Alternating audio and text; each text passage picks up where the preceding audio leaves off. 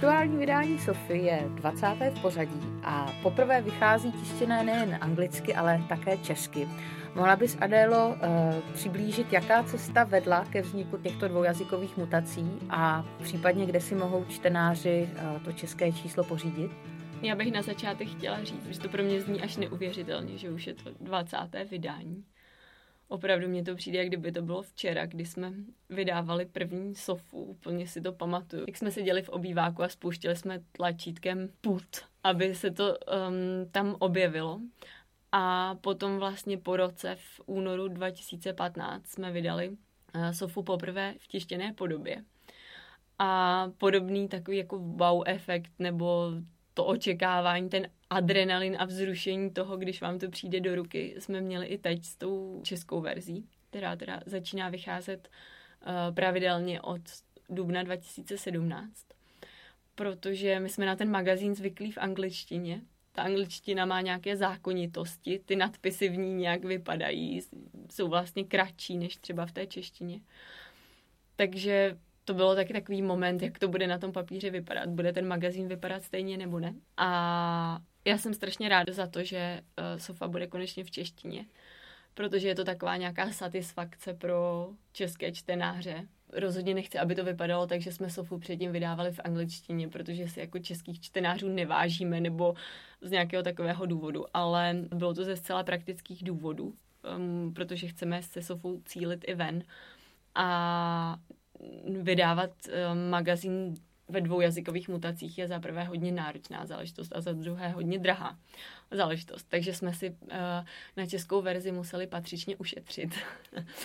a doufám, že to vlastně české čtenáře potěší a že třeba tam objeví ještě něco jiného než v té angličtině, že se tam něco nestratí v překladu, což se může stát. A že také dosáhneme na trošku jinou cílovou skupinu, jako jsou samozřejmě lidi, kteří anglicky neumí třeba tak dobře. S tím souvisí i vlastně distribuce, kterou jsme rozšířili teď nově do knihkupectví, takže vlastně Sofa bude k dostání v knihách Dobrovský, v Neoluxoru a v knihcentru a zároveň bude česká sofa i na Slovensku. Což si myslím, že je taky fajn, že i čtenáři na Slovensku si počtou jazyce jim bližší než v angličtině. Takže my jsme zvědaví na odezvu a doufám, že se to bude čtenářům líbit. Aktuální číslo má téma tajemství, takže je trošku těžký se na to ptát, aby jsme to vlastně nevyzradili. Nicméně mohla bys aspoň naznačit, čeho se ty články jednotlivé, čeho se týkají? Tak my, jak je u nás zvykem, tak jsme ta tajemství pojali z různých úhlů pohledu. Stejně tak jako pro každého v redakci vlastně to tajemství znamená něco jiného pro někoho je to víc jako mysteriózní, až řekla bych trošku depresivní, pro někoho je to zase víc, uh, to symbolizuje nějaké překvapení, nějaký moment prostě radosti. Takže tam je vlastně všechno, od nějakých pokusů po optické klamy, tajemnou cestovatelskou story až na konec světa. A snažili jsme se, aby ty čtenáři se u toho čtení i bavili, aby museli vyluštit občas nějakou šifru, aby vlastně to mělo takovou hravou přidanou hodnotu. Eh, mě by zajímala teď ta cestovatelská reportáž, ta je věnovaná souostroví Špicberky. Proč jste zvolili právě tohleto místo a jaký třeba tajemství jste tam objevili? My většinou ty cestovatelské story chystáme, takže tam sami jedeme a sami to fotíme. Ale tenhle článek je výjimka. Tam jsme vlastně spolupracovali s eh, rádiem Svobodná Evropa a podklady k článku uh, jsme dostali od nich. Takže pro nás samotné to bylo jako objevování, když jsme vlastně ten článek chystali. A Špicberky jsou pro nás symbolem nějakého jako konce světa, něčeho tajemného, takže proto se nám tam tak hodili. A zároveň to místo má úžasnou historii. No, musíte si to přečíst. Zaujal mě rozhovor, který jste otiskli s Nancy Peček Konovou, pravnučkou Ignáce Pečka.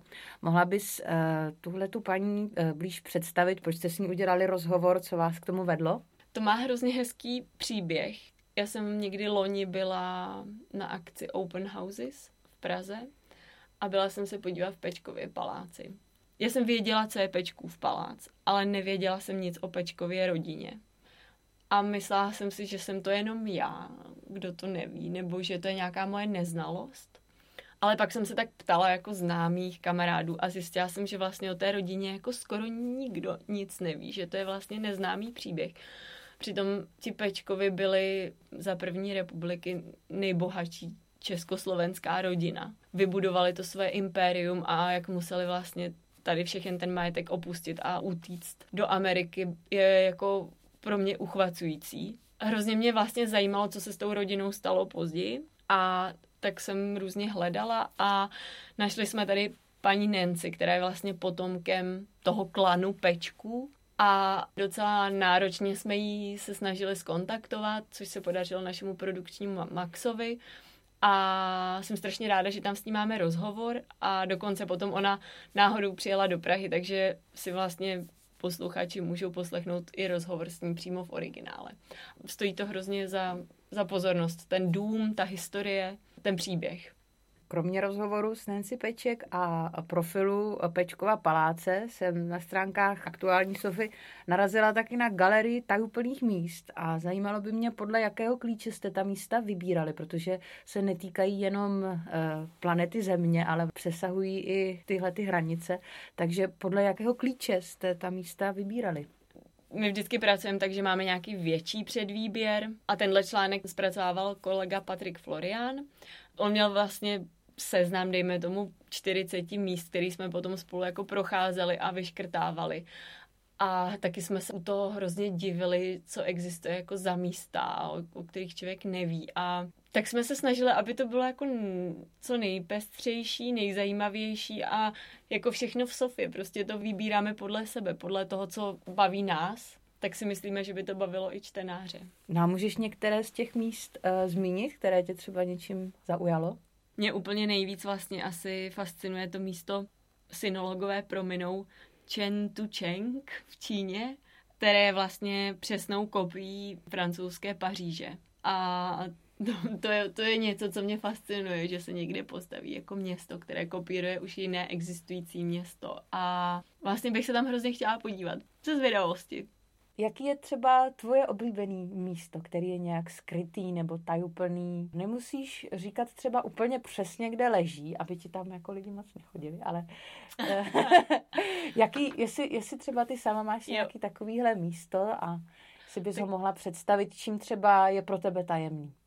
Já úplně nevím, jestli tajemný nebo skrytý, ale to možná taky čtenáři už o mě vědí, ale já jsem původně překladatelka ze švédštiny a ve švédštině existuje takové jedno hrozně hezké slovo, smultronstelle, a označuje to vlastně, že každý člověk má své oblíbené místo.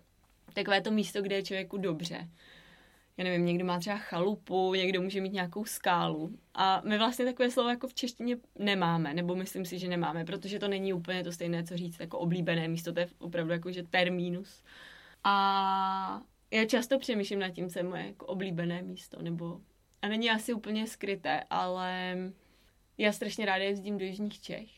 Tam mám takové jedno místo, které je moje Smultron stele. 20. číslo Sofy otevírá vlastně takový určitý prostor pro bilancování. Mohla bys uh, nějak zhodnotit tu cestu, kterou Sofa za uh, těch 20 čísel urazila? Tak pro mě tohle je docela těžká otázka. To je vlastně Sofa je můj denní chleba, nebo náš v redakci. Tak úplně neumím od toho mít odstup a neumím jako bilancovat. Já moc nejsem ani tenhle typ. Já se dívám do budoucnosti. Ale je to opravdu neuvěřitelné, že to je 20. číslo. Jako, mně se to zdá, kdyby to bylo včera, kdy jsme se Sofou začali. A já doufám, že jsme se posunuli, co se týče kvality obsahu a toho, jak umíme zpracovat ta témata. Že určitě jsme se posunuli v tom, že máme víc možností, můžeme si toho víc dovolit a tady doufám na tom vidět. Určitě jsme se posunuli v tom, že jsme se naučili strašně moc o papíru a vůbec o tom, jaké jsou možnosti v tom takovéhle tištěné médium dělat v době, kdy lidi říkají, nebo se říká, že tištěná média jsou mrtvá, tak já si myslím, že Sofa je důkaz renesance tisku a všude to hrdě říkám. Protože zatím si jako stojím, že lidi se naopak papíru vrací. A doufám, že ta sofa je pořád stejně milá jako na začátku, to je náš cíl. A jak říkám, já se dívám spíš do budoucna a spíš vím, co bychom dělat chtěli.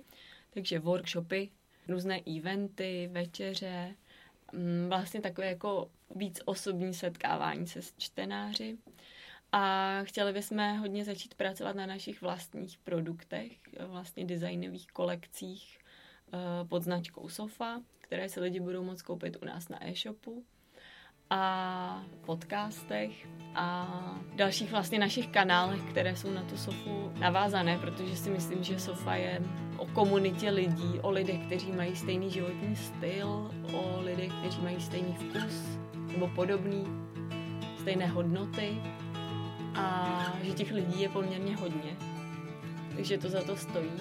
A zároveň pořád je to o objevování jako nových věcí. Myslím, že to je jako to gro, to je to, o čem to je. To je třeba to, co mě na tom baví úplně nejvíc. To je jako hrozný adrenalin vlastně. To objevit, to je vy pečku v paláci. To je pro mě, to je jako taková satisfakce nebo prostě takový hnací motor. Tak to si myslím, že jako je náš cíl.